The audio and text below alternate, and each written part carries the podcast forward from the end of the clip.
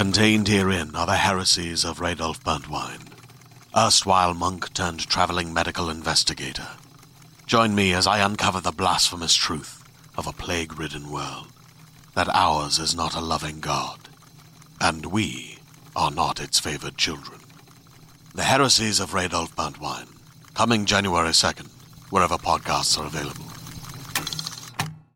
This week's episode has a trigger warning for potentially upsetting subject matter. Check the show notes at www.bitchesoncomics.com to find out more.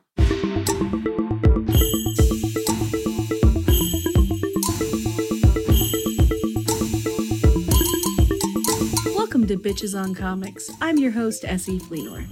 I'm the other host. My name is Sarah Century.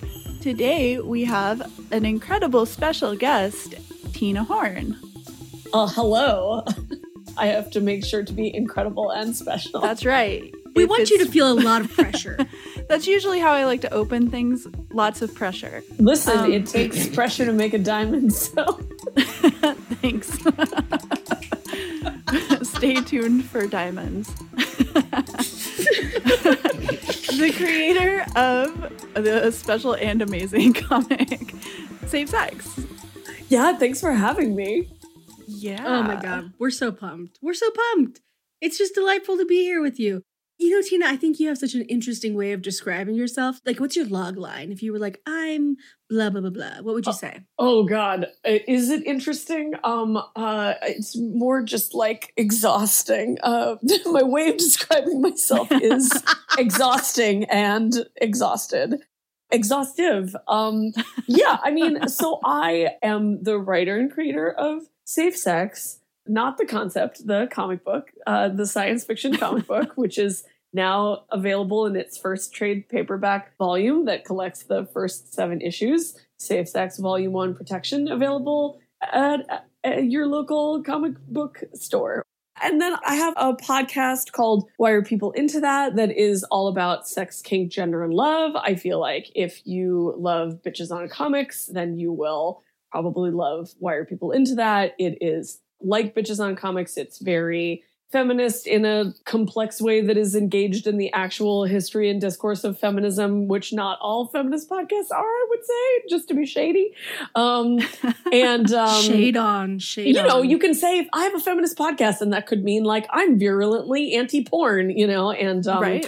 that is not the case with my podcast.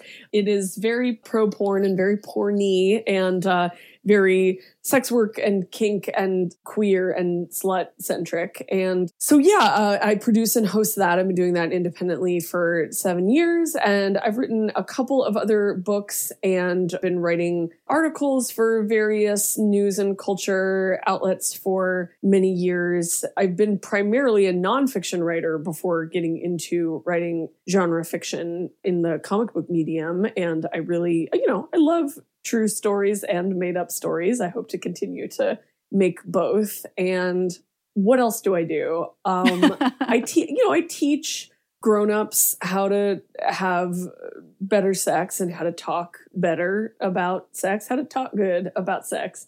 Um, and I have done a little bit of like intimacy consulting and like tech consulting in the like sex work and BDSM and sexuality realm for both theater and TV. I am super stoked that I got to be an on-set consultant for the second season of Pose, specifically the dominatrix scenes in the Hellfire Club, and that was a really amazing experience. And uh, I never knew that even happened. That's that does sound incredible. yeah, it was really rad. And um, yeah, I got to like give notes to Janet Mock. I was like, excuse me, ma'am, I know you know more than I ever will, but um, I have noticed this thing. I think maybe we might could be better.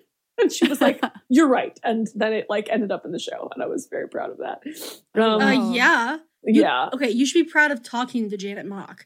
dude, I I know, am like- very, very proud of talking to. Janet That's Mock. so cool. And yeah, so I, I hope to do more of that as well. And I am, you know, like every other schmuck, I did get myself a manager and an agent and am working on pilots for both developing safe sex for film and TV, but then also I'm excited to write for other people's IP because, you know, I'm very like, I'm a control freak about safe sex, my little gaby. So it would be nice to like babysit somebody else's intellectual property for a little bit.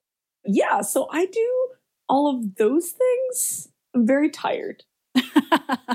I was like, you could have just stopped it at exhausting, exhausted, and exhaustive. and we've been like, yeah, that's a pretty great description. Right. oh my gosh. It's so exciting to have you here. It's just, you know, Safe Sex is such a unique comic. I mean, Sarah and I, you listened to the episode where we had Chingy on. It made me, it actually did make me cry. Listen, I love flattery. I was very flattered by it. If you want to like move me or like touch my heart or like make me leak liquid out of my eyeballs, probably the best thing to do is, you know, give me a fucking gold star or like some applause. Um, but, uh, mm-hmm. uh, but also what moved me so much about that episode, you know, because like Chingy is a friend of mine and has been so supportive of the book, but being just introduced to you guys and your work and the podcast for the first time, listening to it, it's just so refreshing to like you know, there's that thing with podcasts where you, when they're good, like yours is, you kind of feel like you are like voyeuring in on a conversation. Um, right. And I was like, oh, I'm so happy to be the creep that is voyeuring in on this conversation. And, you know, you guys like picked up so much of what I was putting down. And it just kind of made me feel like, oh, I'm not just screaming into the void. Like there are people who get what I'm trying to do and also are moved by it. That's the whole point of art for me. So, excuse me while I mute my mic and bawl my eyes out. That was so nice of you. Yeah. We did not intend for that episode to be the rave about how great this comic is episode. We had kind of just wanted to talk about how sex workers are portrayed in comics. And it was basically just all of us being like, it's bad it makes us sad for a long time. It's varying degrees of bad, but like always bad a little bit at least. Even comics that we walked away from and had pretty positive overall opinions, like Her Sister's Keeper, uh, yeah. Uh, we were still like, you know, there's all of these issues with it. But what kind of ended up happening was like that was when the conversation was kind of igniting for us, was when we got to actually say something positive because it was basically just again and again being like, we didn't like this, we didn't like this, and we didn't like this. And then it's just like, but we loved Safe Sex, which was a great comic. Well, I'm so glad. And like I was telling you guys, I learned a lot about sex work representation in comics from that episode. I did not know about the X Ranch. And having not read it, I knew exactly what you guys were talking about, where there's a thing where something is really great. You're reading an issue of a comic or you're, you're watching a movie and you're like, oh, this is so awesome. And then it like starts to slowly dawn on you that the creators don't think the same things are awesome as you. yeah. And and you're like, "Oh, this is actually being set up so that the thing that I think is rad is bad." Like you were saying about like in X Ranch, you were like, "Oh, cool! Like a mutant brothel sounds great. Sign two tickets, please." You know, and then it was like, "Oh, the point of this is like some tired trafficking narrative or some white knight rescue narrative Oof. and uh oh my god. And like the least ethical people all coming to rescue the poor horse nightcrawler literally dated his stepsister um like and y'all want to come into the X ranch and be like you're not being moral. Be like holier than thou. Yeah totally that was wild to me because it was bad enough that they're doing this at all, but these are the people that you sent to do it. like, are you serious? oh man. Anyway. I think it's like one of those things, and Sarah, you were saying this about queer rep as well. It's like everything that's great about this was totally an accident. Yeah. like there is no way the people who wrote this wanted to make this badass like fat lady who is so cool because obviously they, they punish her for being fat and a sex worker and it's just like Good God. That's me and lesbian vampires, where I'm just like, she's so cool. And then I'm just like, oh, she's like the villain. oh, that certainly does add a little bit of a negative connotation to my experience now. But in the beginning, I just thought that it was really cool. She lived alone in a castle. And so, um, and then what Yeah. happened? She died horribly. she died horribly is really the end of that movie and all of those movies. But what I was curious about was what made you initially want this to be a comic specifically? Did you have other mediums that you thought of giving it a try through, or was this just you always viewed it as a comic? Yeah, no, it was always a comic. And the order of operations was more that I got the opportunity to develop a creator owned series. And this is what I came up with. So, yeah, I mean, I could see it working in other mediums but i was not working in this medium at the at the time that the opportunity was presented to me so That's what I thought. It was your first comic, right? yeah, so it was more of a case of function following form. Is that even accurate? Yeah, it was more like the content followed the opportunity to work in the medium. That's kind of incredible because, yeah, I, I think that reading through it, I would think that there was a much longer resume behind it. And then I was looking and I was like, no, I'm pretty sure that this is the only one. so that's amazing, also. Thank you. Yeah, I mean, I suppose that like what you might have been picking up on with that is that the story is really informed by many years of both nonfiction work and lived experience. Like, this was my first time learning how to write fiction on this scale, but it was definitely not the first time that I've like traversed all of these ideological terrains, let's say. I, I Love don't it. This is something I really want to hear the two of you talk about. Is part of what I see too is you bringing, yes, that narrative skill and, and the years of lived experience and studied experience. I don't know what the fuck we call that. Yeah. knowledge words and then you know it, but it really does also each issue has a zine quality to it right Mm. like there's there's so much more to it than the comic itself and what happens there in my mind and we talked about this a little bit when i got to interview you for SYFY WIRE like Mm. it blends that boundary between fiction and nonfiction it says like yes this is fiction but also here's someone living the experience talking about their life as a sex worker here's other ways of understanding how these things interconnect. But I really, yeah, I want to hear you two talk about like zines. I don't have a question. I just have that.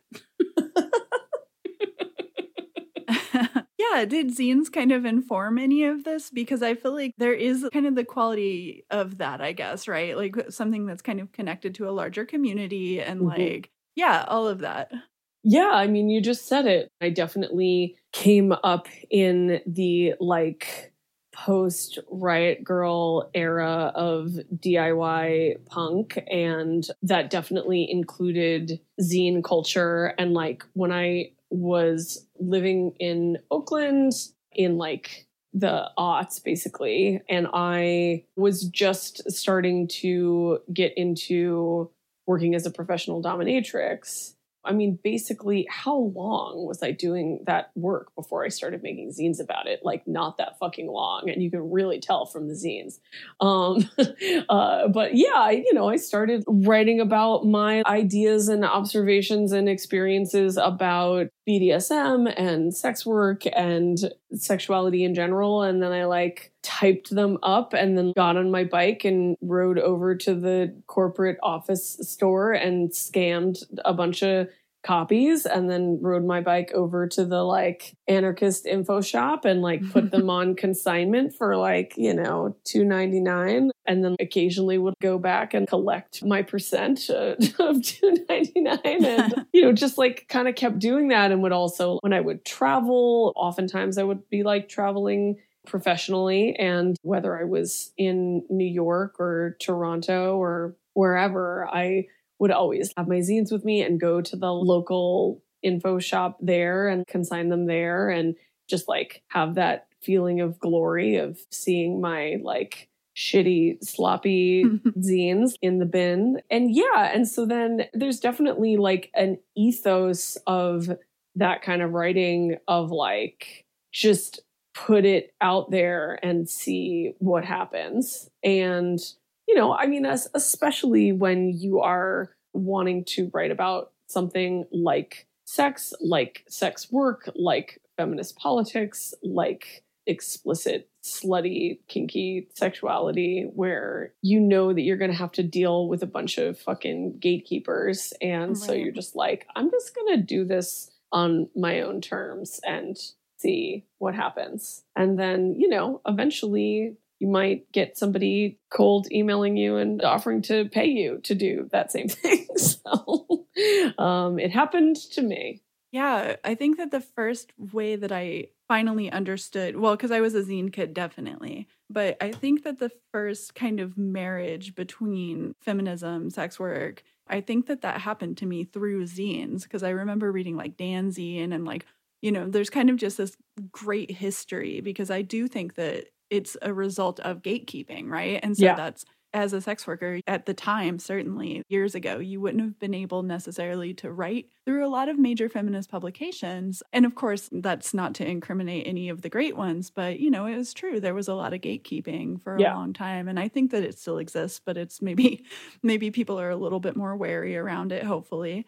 But that's what zines were totally about, you know, and they did it for a lot of different communities. But I think that that was just in my own life I probably always had some kind of awareness around it just because I'm not, you know, a shithead. But like.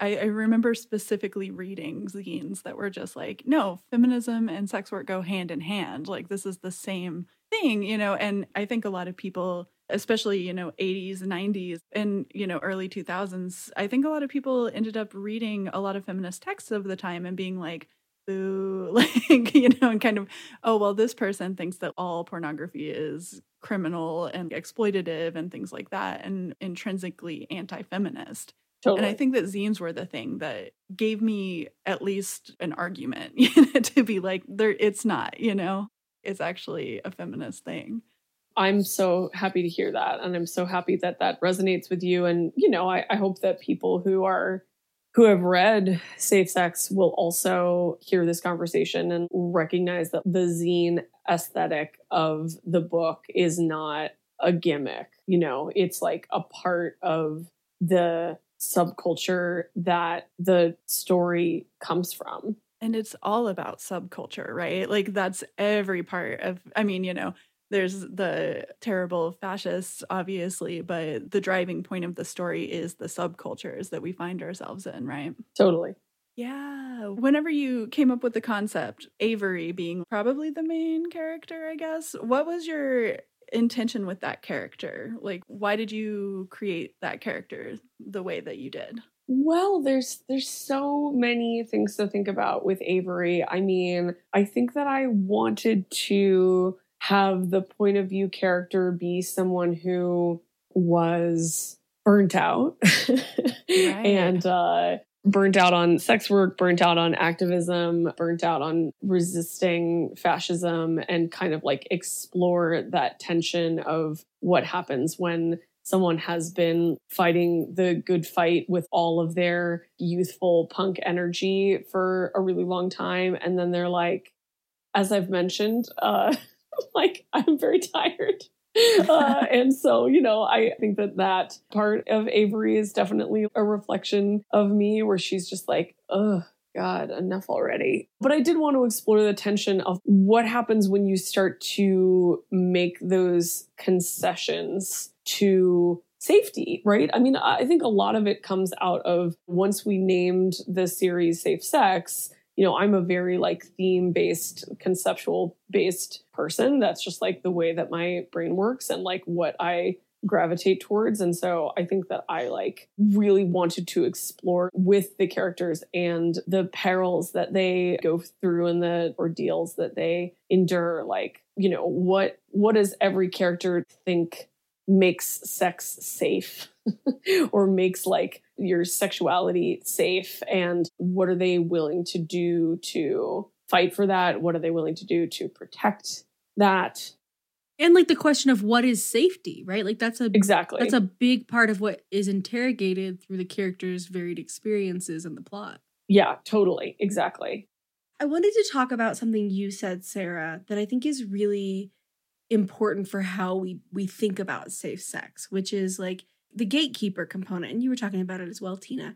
But I have to say, I kind of feel like safe sex is a miracle.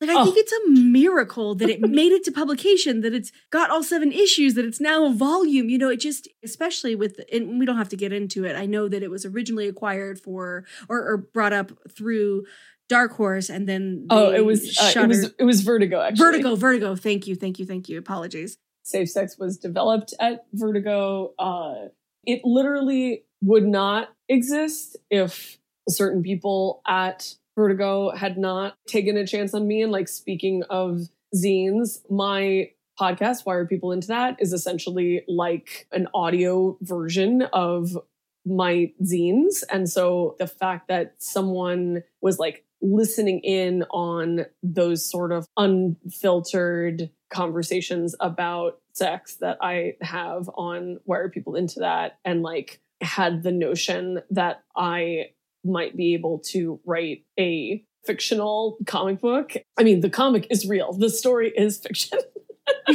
um, and uh, reached out to me and like gave me those paychecks and gave me those contracts and gave me that crash course in writing in this medium and also in the industry. Like it wouldn't exist without that. And it's also, I think, like a really important object lesson in why it is important, even if you are doing what I've been trying to do, especially for like the past 10 years of my career, of like trying to figure out ways to bring my ideas and aesthetics and work ethic out of the DIY indie realm and into some more mainstream venues and try to like learn those crafts and learn those disciplines and learn those structures and learn those industries and, and how to navigate them that like continuing to make my punk zine shit in my case in the form of the podcast directly led to me getting like a dream opportunity you know? And i think that it wasn't even just a coincidence. Safe sex is in direct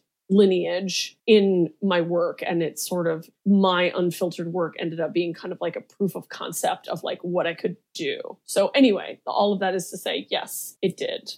and that became else. like a comic and image. Like holy shit. and now and now it's that image and image is such a good fit for a punk with dangerous ideas. I don't know.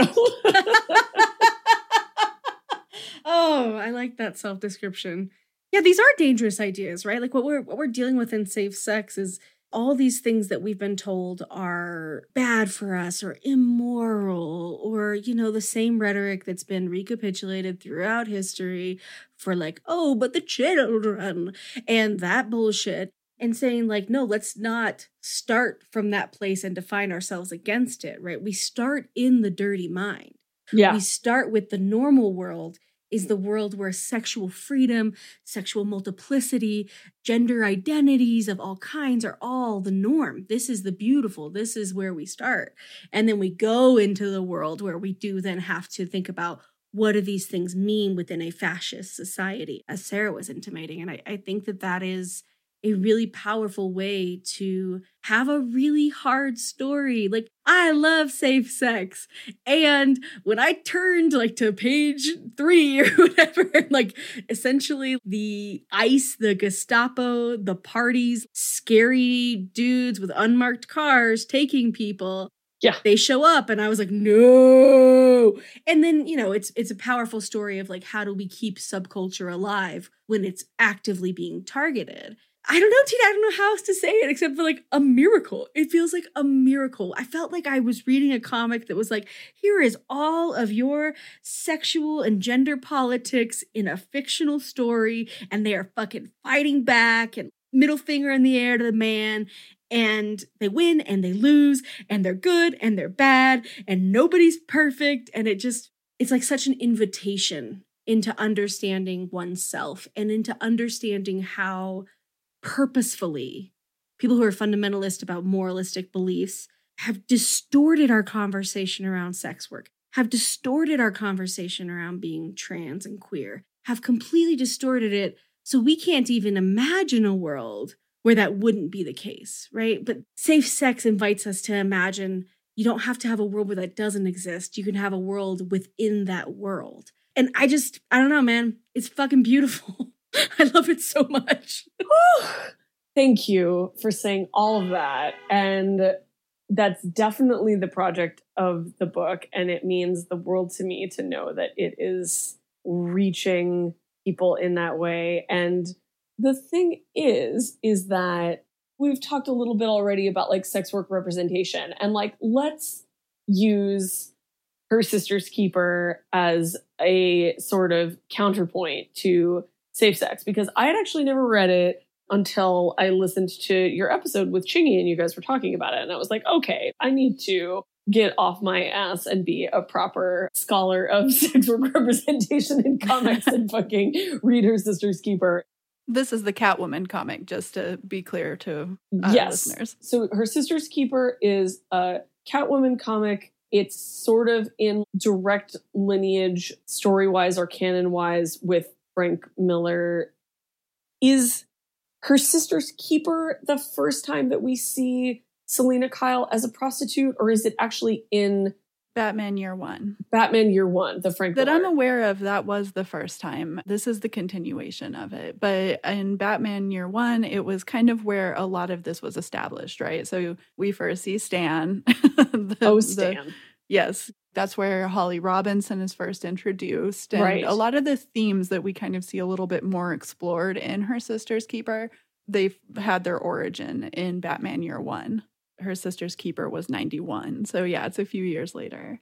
It's important too to note that like Mindy Newell had a terrible time in comics. oh Like, my She's god. the, Oh she's the writer God. of the series, and it just everything I've ever read with her is just like she was fighting tooth and nail and like had all of these issues, and she was essentially like pushed out of comics in this pretty brutal way. She was sexually harassed all the time. That yeah.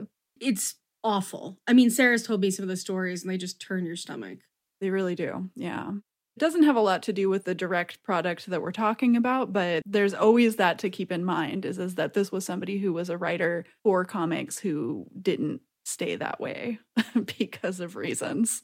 It's so hard, right? We don't have very good uh, histories of the creative process around some of these things, especially when it comes Because to women. editorial might have Yep, been pushing yep. this or That's that. what I was so going to it's- say. Mhm. It's Got it. really hard to tell because uh, she also did a really brief run on Wonder Woman, which when Mm. she talks about it, she's like, yeah, there's like Aztec gods and it's really offensive. Like the editor was pushing that. I argued tooth and nail and it just, you know, I just got fired from the book basically. But like, you know, those comics still have my name on them. So yeah, I, I don't know. I, I appreciate the things that Mindy Newell has done in the comics, but also there's things where I'm just like, I just have no idea what was going on.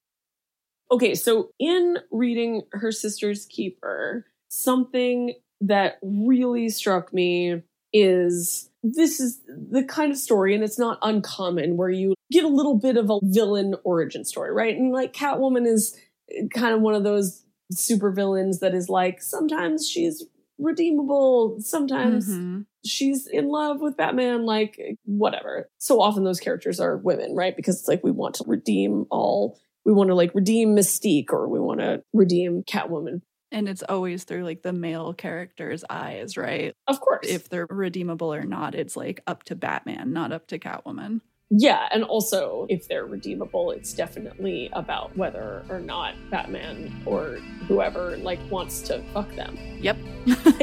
You're redeemable if you are Sexy. fuckable and lovable.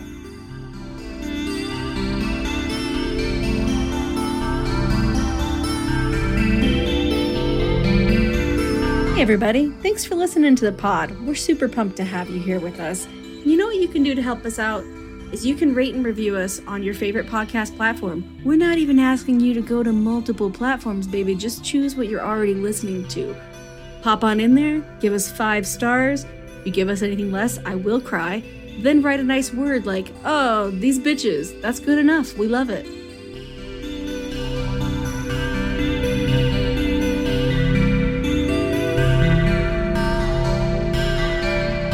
Um, but anyway, the thing that really struck me about her sister's keeper was the sort of role of criminalization in sex work and the sort of like moral compass of the story. Because like in sex work politics from the sex workers rights movement the like labor movement that is calling for the global decriminalization of sex work there's a critique of the way that sex workers themselves are criminalized so in the case of her sister's keeper that would be prostitution right Mhm. and then there's the way that managers are criminalized. So in the case of her sister's keeper, that would be Stan, good old Stan, um, the incredibly broad Italian immigrant stereotype of mobster pimp character. And then Right. there's the way that clients are criminalized. And there's like not really a whole lot of clients in her sister's keeper, I guess, which is Right. interesting. But like in 2020, we are living in a time where the critique of who is considered criminal for either just being themselves in public or in private or doing a job in our society in order to survive and then who enforces the laws that regulate or criminalize those people we are recognizing the flaws and corruptions in the systems that like construct the criminal and the law enforcement in an unprecedented way. And obviously the movement for black lives and many other grassroots social movements have been have been saying it for a really long time um Mhm. but like people are finally are paying attention in america in a way that they maybe never have before which is horrifying and awesome and all the things right and so like for me and you make a really good point about mindy newell as a writer maybe the way that mindy newell like constructs criminality versus heroics in her sister's keeper has as much to do with pressure that she was getting from her editors or publishers as like the story that she wanted to tell or the characters that she wanted to portray. But part of what i wanted to do with safe sex was create a world in which you know from the very first pages that like our heroes are people who are criminalized in Oh yeah. a world that is criminalizing pleasure and certain kinds of gender identity and certain kinds of artistic expression and certain kinds of relationships and love and that is actually the real world that we live in in 2020 so it, like insofar as safe sex is a dystopian fiction about a future where things are worse. It's like actually already this bad. And hopefully people are starting to wake up to that with the resurgence of Black Lives Matter protests and critiques of how it actually is time to not only abolish and defund the police, but also to pay attention to like why are some things considered criminal and why do we consider things that are criminal to be immoral and something that we need to be like tough on and eradicate? And like why do we consider the people who are in charge of enforcing those flawed systems? Why do we consider them to be like arbiters of goodness and justice? So all of that is really part of what i wanted to like expose and critique with this book what I think is so unique about the way safe sex grapples with these real world issues is that it puts them in a plot, right? So there's there's Yeah. drama, there's tension. You know, we're a little salacious. Like everybody who reads, kind of an asshole, right? like we're like, ooh, give me the good, horrible thing that's gonna happen that'll make me like feel good when they overcome it or whatever. So that's all part of the experience of it. But what I what I find so powerful is the way that you just present what happens. It's just there you know Mm. and and you give the reader an opportunity to see how it impacts the people who are most impacted by it right instead of choosing a different point of view which obviously you would never do in your work but you could write a version of safe sex that would be completely different if the positionality wasn't that of sex workers and so i keep thinking about denis and their experience with conversion therapy which is essentially Yeah. what powell does to them Yeah. and that's real, right? Like that that is happening. so we real. have states where it's not illegal. We have countries where it's not illegal. It's a hard thing to face as progressive people, right? To be like, we're putting good into the world, we're fighting for what's right. And we have to face that like conversion therapy is still happening, that black trans women are having their lives ended left and right, that trans people are just being discriminated against in general. And those things are real and we have to deal with them. And sometimes we don't have the tools to deal with how much they hurt in nonfiction ways, in reading the news, but we do when we can do it in fiction. It gives us a way to grapple with this pain. And, and you and I talked about this a little bit when I interviewed you for SYFY WIRE. That's helpful. It's productive to be able to like feel how awful this all feels and to have this story of resistance, this story of triumph, qualified triumph, yes, because Yeah. it's all qualified. It's all fucking qualified. A thousand people dying a day from a fucking preventable pandemic. Like, Yeah. yeah, that's qualifying. Every time I have a conversation, someone's like, How are you? I'm like, Well, this is terrible. This is awful. I can't stop thinking about this. I'm having trouble sleeping, but I'm also fine. and, and, those things are all true at the same Yeah. time. And that's what I don't know, man. You should make a million more comics, I guess, is my pitch. well, I, I, I hope to. I hope to. you know, you brought up Denis. Can we have a spoilerific yeah, conversation spoilery. about Denis? If you have not read Safe Sex issues one through seven, we want to give you a chance to pause the episode. We gave you a nice little teasy weasy, and you can come back after you've read them. Or if you're like a person who doesn't care about spoilers like me and Sarah, you can just stay and listen and hear all the spoilers and then have something to look forward to. All right, yeah, let's do it. Go, Tina. Okay, so like this is really exciting because Denise's arc is not as much a part of the setup of the premise of the story, right? So I haven't gotten a chance to talk as much about them. And, you know, safe sex is definitely like an ensemble, and it's important to sort of establish who the point of view character is. This is all like fucking shit that I've learned from like being new to fiction. So, like, you know, Avery's kind of the point of view character, but then it kind of expands into this ensemble, and you get more of a sense of each of the individual characters' backstories and their arcs in the course of the protection arc. And Denis, we meet them, and they're this sort of submissive, meek, genderqueer character, and they're younger than most of the other Dirty Mind characters in a way. They're less burned out and jaded and kind of more of a Pollyanna about everything. And then by about, I think it's issue four, you learn that they ran away from home because they came out to their parents as being non binary or genderqueer as a teenager, and their parents sent them to Reformation, which is within the safe sex dystopia, sort of their version of conversion therapy. So, what that means for like the plot machinations is that Denis has intel about what is going on at the pleasure center, which is the place that our heroes are trying to break into in order to rescue some of the other characters, their friends and loved ones.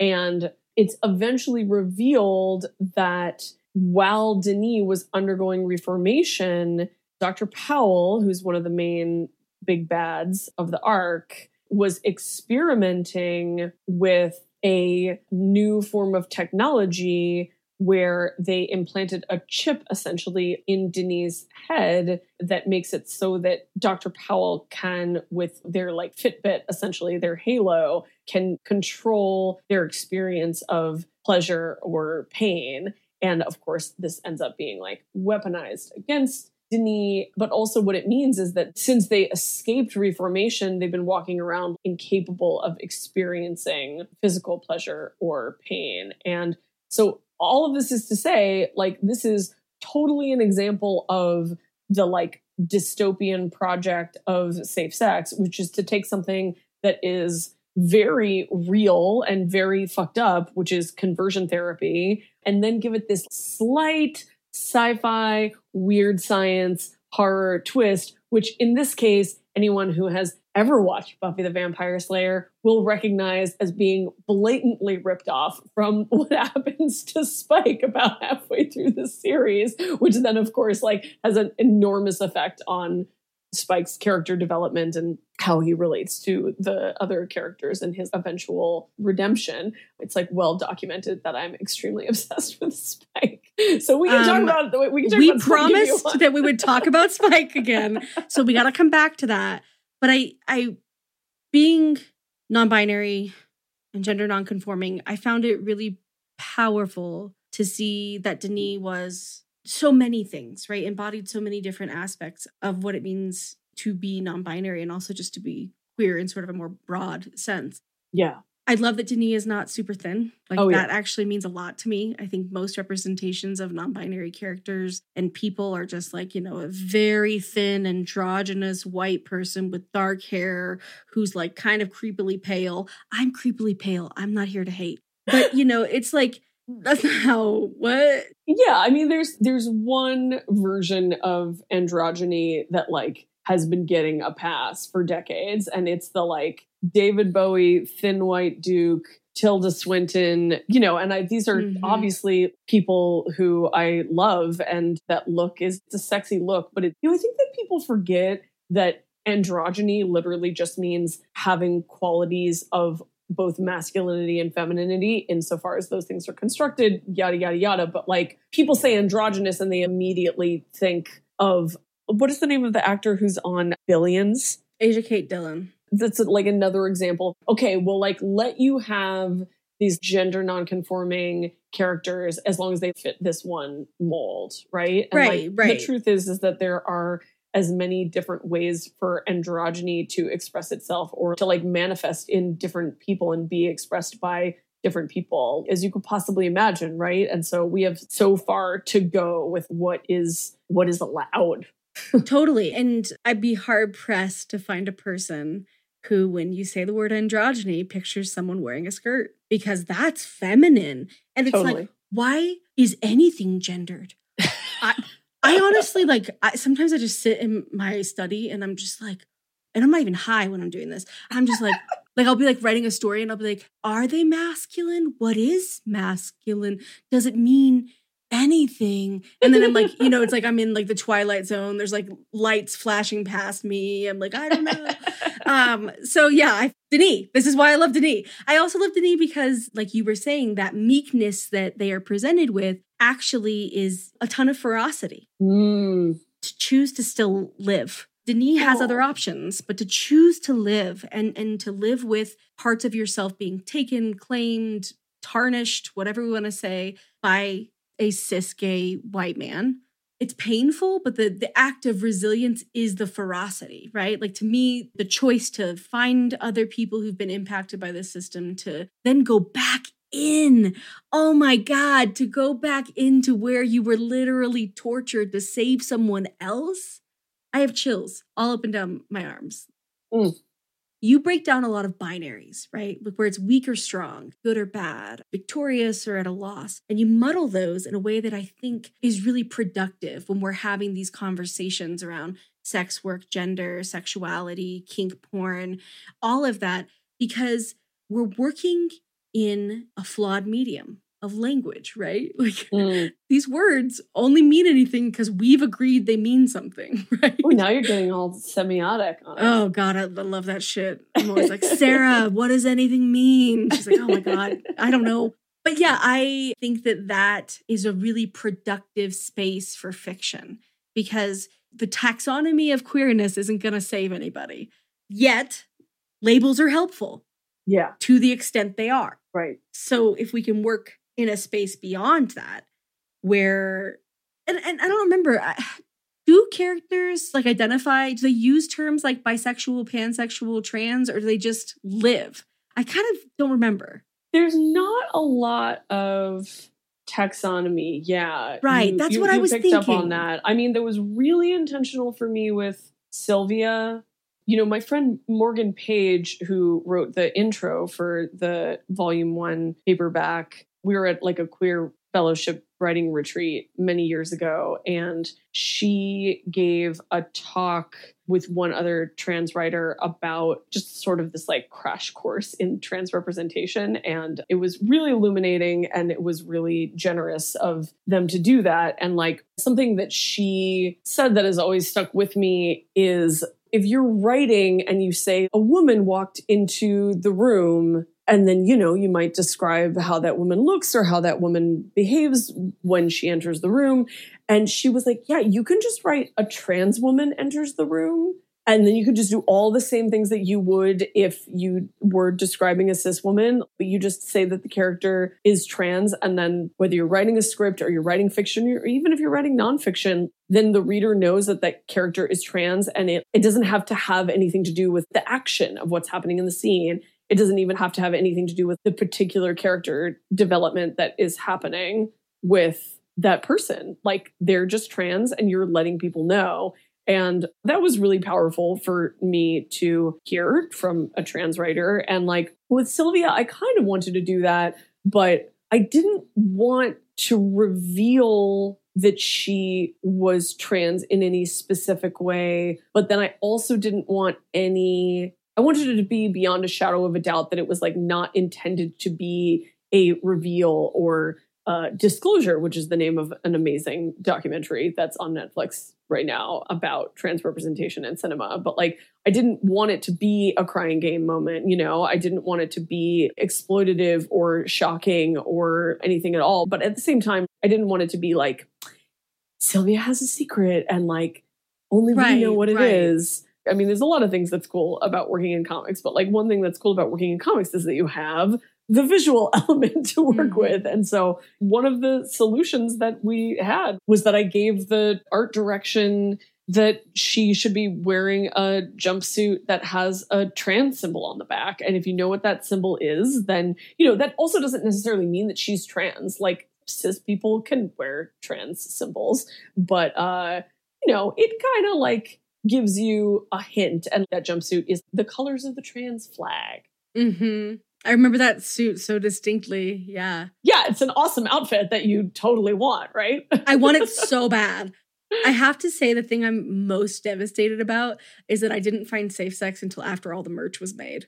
Well, not to skip ahead, but we're probably going to do a Kickstarter for the next volume. Oh, fun. And I think it's not going to be too complicated to have one of the rewards be from that merch line that I did with Jacq the Strippers, Strippers Forever store. So I think that there will be an opportunity to get sex, love, and torture shirts or dirty mind hats or pillows that say, Can you explain the gap in your resume? Um, oh, God. Oh, man. Yes. Yeah, that was just like a little limited run when the book first came out. But like, obviously, now over time, we've gained even more fans. So you'll probably be able to get that. And also, if you wanted to do a special order, that could maybe possibly also be arranged. So just just get at me. Get at I me will. about that. I will. And you'll let us know when the Kickstarter happens and we'll make sure and get it out there. Oh yes, you will be tired of hearing about it by the time it's done. I'm I'm I'm sure. Impossible. Um, but anyway, going back to like, you know, trans or genderqueer representation, I mean, with Denis, it was as simple as being very clear in the script, like this character is non-binary. They use they them pronouns. The end. I think I made it very clear in the first scene where you meet Denis that a character, I think it's Sylvia, refers to Denis and says they're new to the dirty mind. So it's like, get with the program, everybody. We got it. Okay. It's relevant to their character in the sense that, like, of course, this young non binary person would have been oppressed in the world of safe sex. And then their oppression and their trauma and what they've been through becomes like very relevant to their character. And it, it's relevant to their ordeal but it is also relevant to like what makes them special and powerful going through what they went through is the reason that they have the special knowledge that they do. And it's the reason, as you said, that they like have this will to do what's right because they know how bad it can get and hopefully what they've been through will like come through as a superpower more and more in future storylines Mm, I love it. to take it back a second, this obviously all is great conversation in relation to her sister's keeper. And you were talking about how is safe sex different? How is it kind of a continuation of this longer series of stories, I guess, in comics? Or, you know, how does it stand apart from those things? You know, obviously that's something that we've talked about a little bit at length in the Chingy Nia interview. But what I wanted to note is that when you open up her sister's keeper, there is a graphic scene of violence Mm. against a sex worker. And I want to talk about how violence is positioned in these stories because how does, you know, safe sex open in a totally different way? And there's a lot more positivity around what's happening, but it's not a graphic scene of violence, that's for sure. Throughout comics history, we have again and again and again the same stories essentially where even in something like the X Ranch you have these characters who are super powered and yet they're completely helpless whenever people come in Mm. to hurt them and they do nothing and they have no power and it's the same from hell you know Mm. you just see these women get murdered and like there's no resistance they have no ability to resist and they have no capacity to inflict violence back they're portrayed as being complete victims right and of course that's nothing that we see in safe sex so i just wanted to talk about how violence is positioned because we have in the first issue the violence that comes from the fascist state is very clear as something that is oppressive and consistent and something that we have to have a sense of worry about. But nobody is helpless in this story, not completely. I mean, the thing that stands out to me is whenever I believe it's Avery that just pops that heel right into that oh yeah into the guy's eye. Yes. it is not not just any guy a cop yes, specifically a cop who, you know, in her sister's keeper, we talked a little bit about that too, how they're positioned as this heroic force. And that's consistent, obviously, across many mediums, but certainly comics, wherein From Hell, you know, this guy who is clearly a raging misogynist is still, you know, portrayed in a sympathetic and heroic light. You know, not sure why Alan Moore would be invested in portraying misogynists in a sympathetic light, but you know, here here it manifests. yeah man alan moore is like the perennial problematic fave Phew, yeah. You can shop from anywhere doing pretty much anything. You might shop while working, eating, or even listening to this podcast. And however you shop, we all know and love the thrill of the hunt. But do you also know how to get the thrill of the best deals? Because Rakuten shoppers do.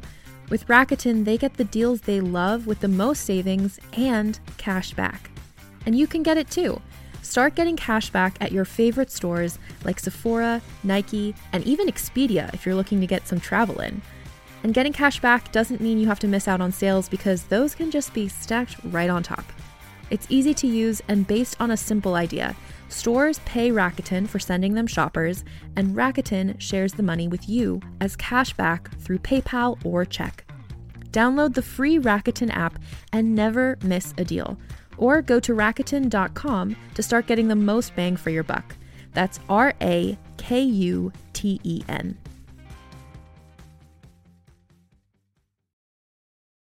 Hey there, this is Justin Bartha. I made a funny new podcast, King of the Egg Cream. It has the greatest cast in the history of podcasts with actors like Lewis Black, I'm torn by my feelings for two women. Bobby Cannavale, You can eat it, or if someone hits you, you can put it on your cut. Melanie Lynskey, I wonder what these marvelous things are that look just like boiled chicken feet. Jason Ritter, I can break things and pick locks and kill people. Michael Stuhlbarg, The whole point is to inspire people that they should make themselves better. Ari Graynor, No, don't whet its appetite. What are you, an idiot? me, Justin Bartha, That's not just any egg cream, that's a Lemke's special. and all narrated by the hilarious Richard Kind. This is the story of Harry Dalowitz. and how he rose from nothing to become New York's King of the Egg Cream. So if you like funny true stories, come listen to King of the Egg Cream, available wherever you get your podcasts.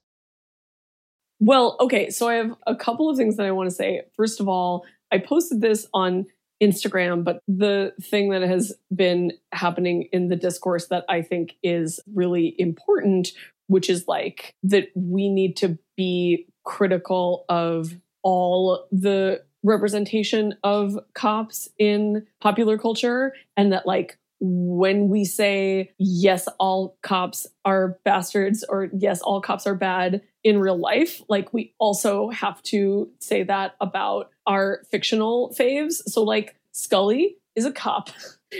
Like my friend just got a new cat and was like i think we're going to call the cat agent dale cooper. And i was like that's really great. I love twin peaks. I love Coop, but like, I just need to say, Coop is a cop. So you are naming your new kitten after a cop. And she was like, well, he, you know, we talked about it and he wears a suit and he's like a federal. I'm, I'm like, yes, Nope. federal agents, Even are cops. federal agents are cops. They're cops. So like, let's just be Yep. real about that. And like, Mhm. I've definitely been involved in conversations about whether superheroes are cops. It's complicated, but there's this to, I think, Mindy Newell's credit, actually like really powerful panel in her sister's keeper where Catwoman is smacking Batman with her whip and she says, You're just another cop, aren't you? Smarter, cooler, more seductive, but a cop just the same. And I don't do cops. Yeah, that's my favorite part like almost. It's actually, you know, for something that came out in, what did we just say, the early 90s? I actually think that that is really astute and accurate. That seems like a little bit of a um, trying to like sneak in a critique of the idea of like totally. who's a criminal and like what does it mean to be a vigilante and take justice into your own hands and like yada yada yada. But going back to what you were saying about the first pages of safe sex, you know, the truth is is that yes, the first few pages of issue 1 of safe sex are of a joyful sex party and it's not somebody's idea of what an orgy or a play party would be like and it's not symbolic of what some character is going through that they are like degrading themselves by like going to an orgy. It's a portrait of what play parties are like created by someone who has been to a lot and thrown a lot and i took great pains to put a lot of specificity into these scenes and yeah, so the first thing that you see is pleasure, and you have this voiceover of Avery talking nostalgically about what that pleasure and what that freedom means to art and community. But then by the first page turn on the third page, you do have a scene of violence against sex workers. It's cops, it's the party, it's the government invading, violating, infiltrating, and brutalizing this thing that has already been established as representative of pleasure and freedom and joy and the things that our heroes are going to care about, you know? And so that was like a hard line for me to toe figuring out how to be real enough to do justice to like the real stakes that these characters would be facing while also not just putting more imagery out there of sex workers and queers being brutalized. And, you know, that also was,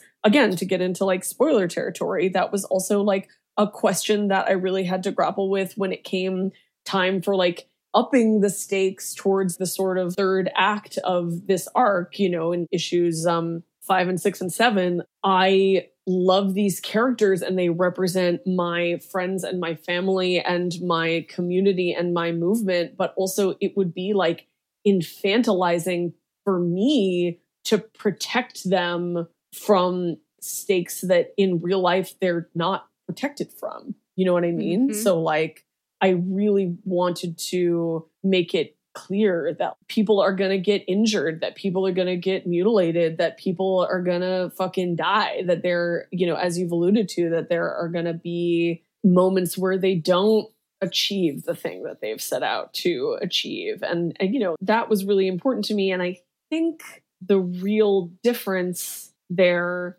is a matter not only of representation in the story and in the characters, but also representation in the creators. Like, I'm a cultural critic, so I'm very aware of tropes that not only I'm sick of in terms of things that are representative of my identity, like I'm really sick of sex work tropes, like, you know, the beat up hooker or the dead hooker, like you mentioned. And I'm obviously really sick of a lack of female subjectivity and it's just so much so much lack of female subjectivity and then like i'm sick of barrier gaze and i'm sick of all these different things but also like i'm a queer cis woman and like I'm not trans, so I'm trying to listen to the discourse and listen to the cultural criticism from trans people of like what are the tropes that they are tired of and trying to circumvent those as well. And those stakes are really personal to me. And when I do get pushback from editors or from publishers or even from I mean the the art team of this book is fucking amazing and I loved working with all of them. But you know if somebody portrays something inaccurately or in a way that i feel like perpetuates a trope that i'm tired of i'm gonna fucking say something. And i think we're all the better for it right? I, I actually think this does segue nicely into the last thing that i wanted to talk about which was just white queers like we're all three mm. white and mm. queer and i think what's so powerful in safe sex is that the capital B betrayer is not Avery, you know, a woman of color who is set up to be seen as like having betrayed the cause in some mm. ways, but actually Jones, who, mm. you know, they, they idolize Jones and you get why, yeah. right? Like Jones did so much for them.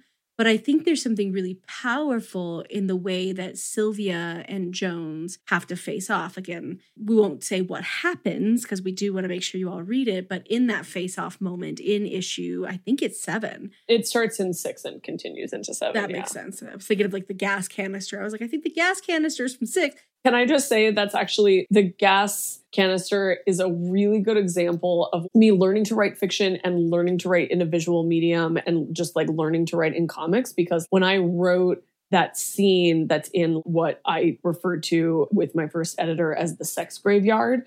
Um, mm-hmm. I like wrote that scene and I was like, okay, these characters and these characters try and hide, and these are the special skills that they're trying to use to like evade capture and like yada yada yada. And he was like, my first editor was like, so can we do something that makes the scene like a little cooler? And I was like, what do you mean? Isn't it already isn't it already cool? And he was like, I don't know, like what if what if there's like smoke? and I was like, why would there be smoke? I don't what that why? And he was like, because it's a comic book. Because it's a comic book. And I think that that was like a really good, like humbling thing for me to learn. Because then, of course, I like took that as a prompt and was like, okay, well, if it's smoke, then I guess they obviously would have experience with protests and like smoke bombs are used in protesting to confuse riot police. And then I like Google image searched smoke canisters, and the first one that I saw was purple smoke.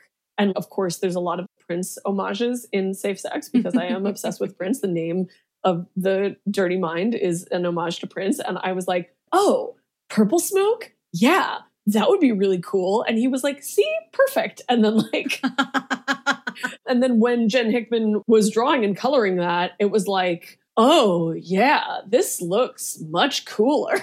like, so just, I really do want to put out there that like the process of making this, and I hope that the process of reading it and being a fan of it is like, yes, all of this political stuff, all of this cultural stuff, but like also all of the political and cultural stuff you can find in my nonfiction work and you can find it in my podcast.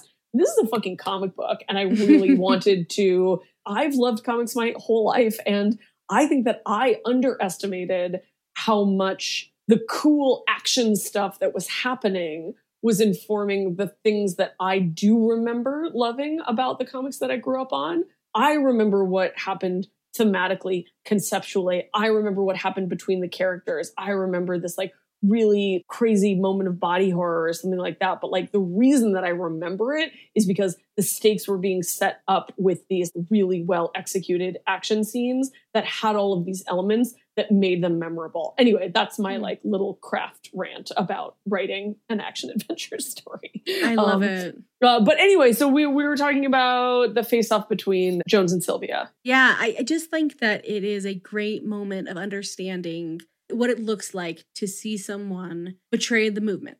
Yeah, you got it, man. That How was the thing that you said on the podcast before that made me cry, where I was just like, you even used the word comrade. You were like, this is what happens when you're like, comrade becomes an assimilationist. And I was like, yes, that's that's it. You know but again it's like what i was saying about denis where it's like the project of making genre fiction and making dystopia and like making something that is as jen hickman the series artist of safe sex put it when we were on a panel at flamecon institutional horror right? And like so with denis it's like Denis has gone through this real life horror of conversion therapy, and they've ended up with this sort of sci fi supernatural weird science thing of this chip in their head that someone can control, right? That is like, to our knowledge, not something that is possible in science in 2020 right now, right? And like with Jones, it's also like the emotional reality of what it is like for your girlfriend or your ex girlfriend or your comrade, your leader, to see them spouting the rhetoric that you used to rally against together. The emotions of that are, are so painful and so real and so relatable, I hope.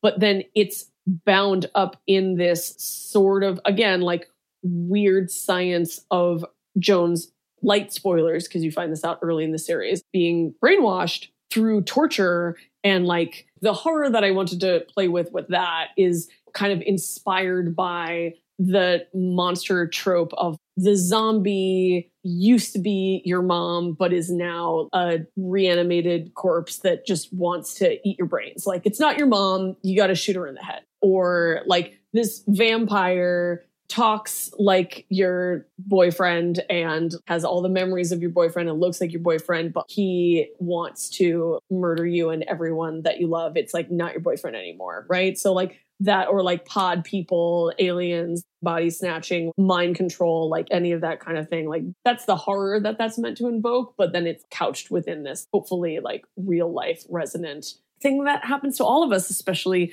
those of us who are involved in social movements where we're trying to fucking change the world. And it's really hard. And sometimes people get burnt out and exhausted. And like, you know, the idea of like brainwashing as a metaphor for how susceptible you can be to like be seduced by things being safer when you're really burnt out is definitely something that I wanted to explore with this book.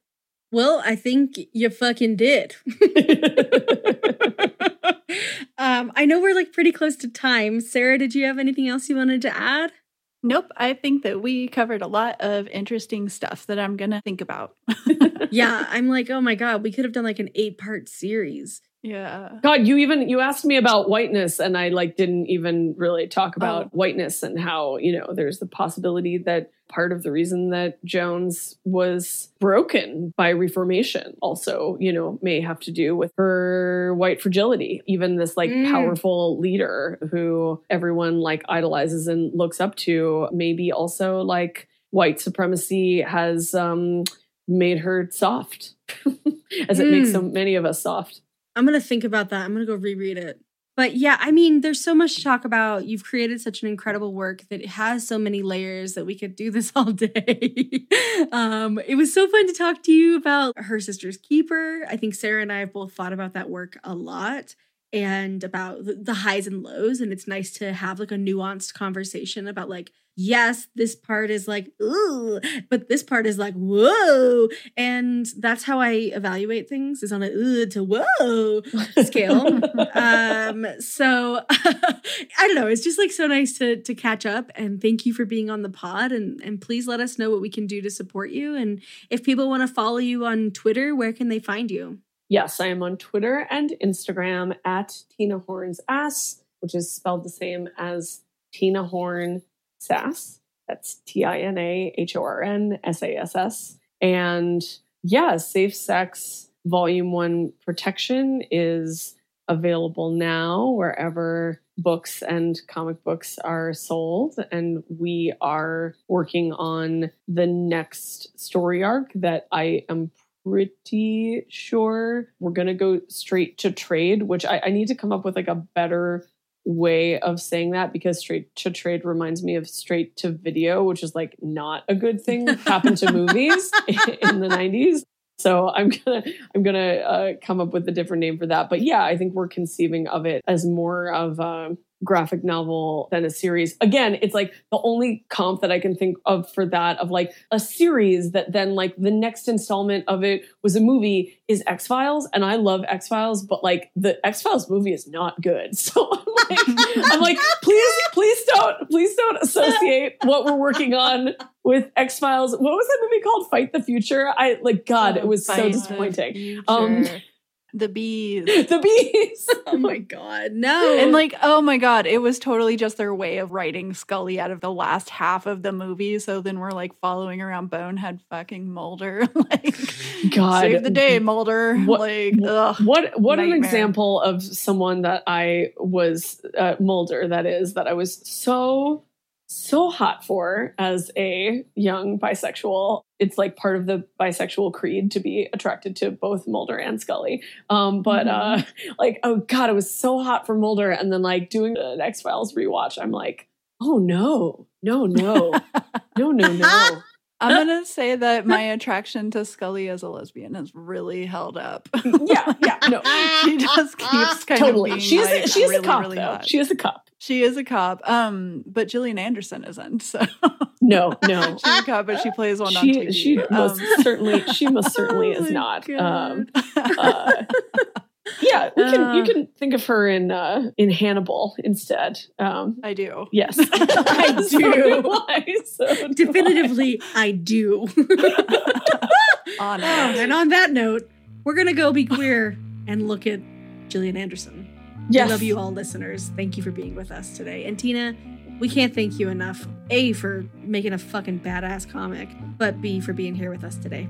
Thank you so much for having me. It has been a real pleasure.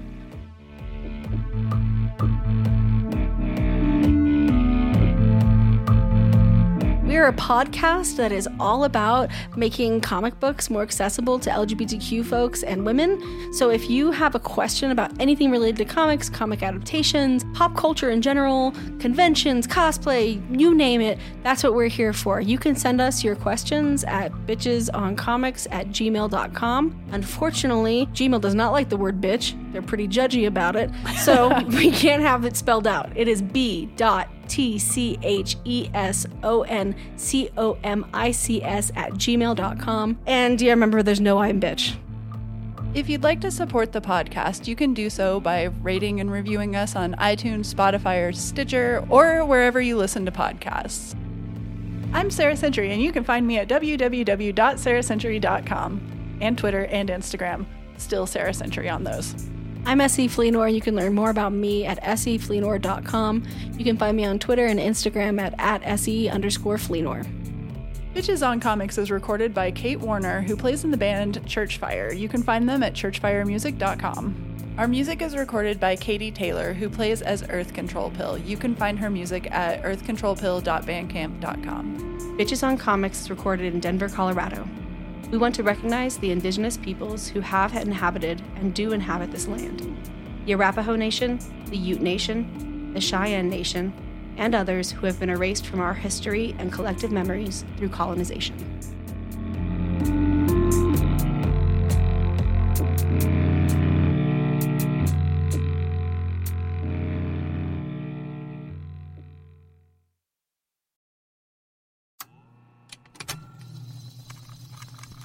Hello, dear stranger.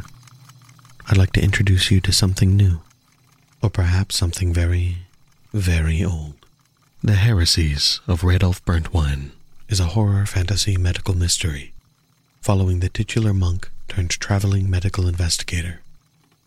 Follow Radolf as he navigates a nightmare world in which viruses are gods and the human race are not their favored children. Steeped in history and an aesthetic that can only be described as a combination of occult academia and laboratory Judaica, the heresies of Radolf Burntwine have been described as Umberto Eco meets H.P. Lovecraft. For more information, check out the Patreon at thorb.info. But take care, dear stranger, for some truths are best left unknown.